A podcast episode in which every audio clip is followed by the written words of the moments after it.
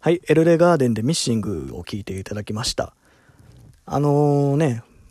今もあると思うんですけど、島村楽器でホットラインっていうイベントをね、毎年やってると思うんですけど、僕ら社員もそれに出て、このミッシングと、あとラッドウィンプスのなんちってだったかなっていう2曲を演奏した思い出がありますね。でその時僕はベースを弾いてたんですよね。ドラムとギター2人とドラム、あとボーカルは友達がやってて、でそのボーカルがその別の学校のやつ、他のメンバーは全員同じ学校でクラスも一緒のやつらみたいな、そんな感じでやってたんですけど、この社員もすごかったですよ。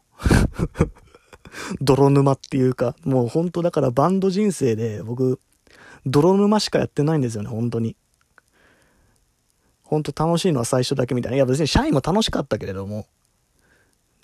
なぜか泥沼になっちゃうんですよね。本当に人と共同作業するのがダメなんだろうなって思ったりもするんですけど、ただこの社員をなぜ今回取り上げたかっていうと、これ実は僕が初めて自分が作ったオリジナル曲をバンドで演奏したっていう、そういうバンドなんですね、社員は。結局それを人前で披露することはなかったんだけれども、でもなんか出来の悪いデモテープみたいなものもみんなで作ったりして、そういう思い出があるんですよね。初めて僕の曲を他人が演奏したっていう。ちなみにそれは今思い出せるのはチェンジっていうタイトルの曲で、この曲はね、本当16、17ぐらいの時に作った曲ですけど、未だに僕の中では、僕が作った作品の中ではかなりいい部類に入る曲だと思ってて、いつかね、タイミングが合えばマネキンモンタージュでリメイクしたいなと思ってるんですけど、それぐらいの曲で、そういう曲を初めてね、バンドで演奏したって思い出があります。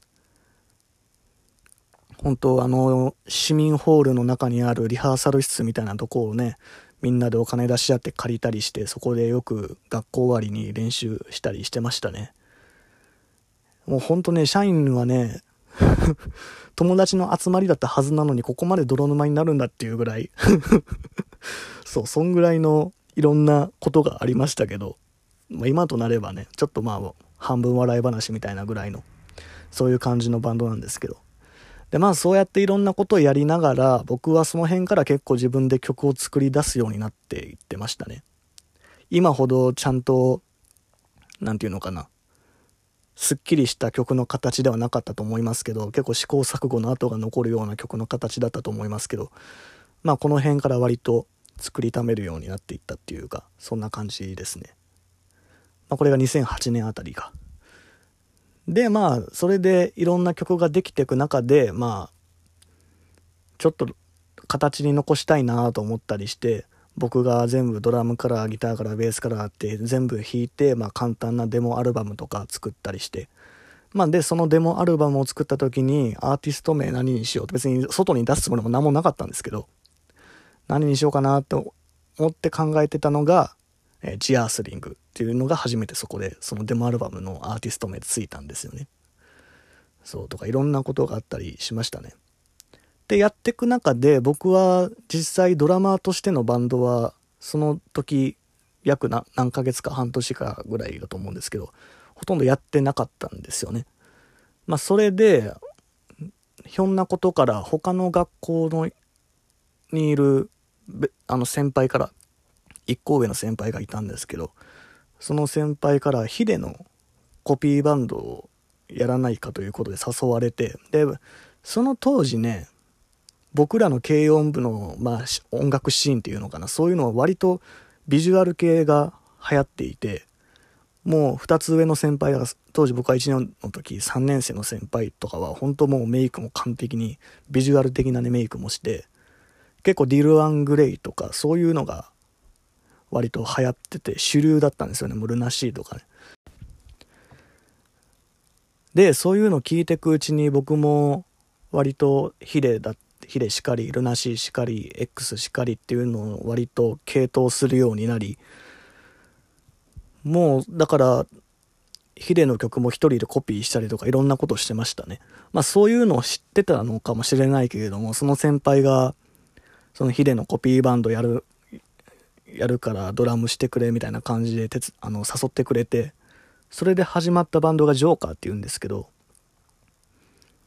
そうヒデの曲をひたすらコピーするっていう、だから当時では珍しいバンドだったと思いますね。あまりヒデのコピーをしてるバンドはいなかったんですよ、その当時。ルナシー X ディルらへんは割と多かったと思うんですけど、ヒデ、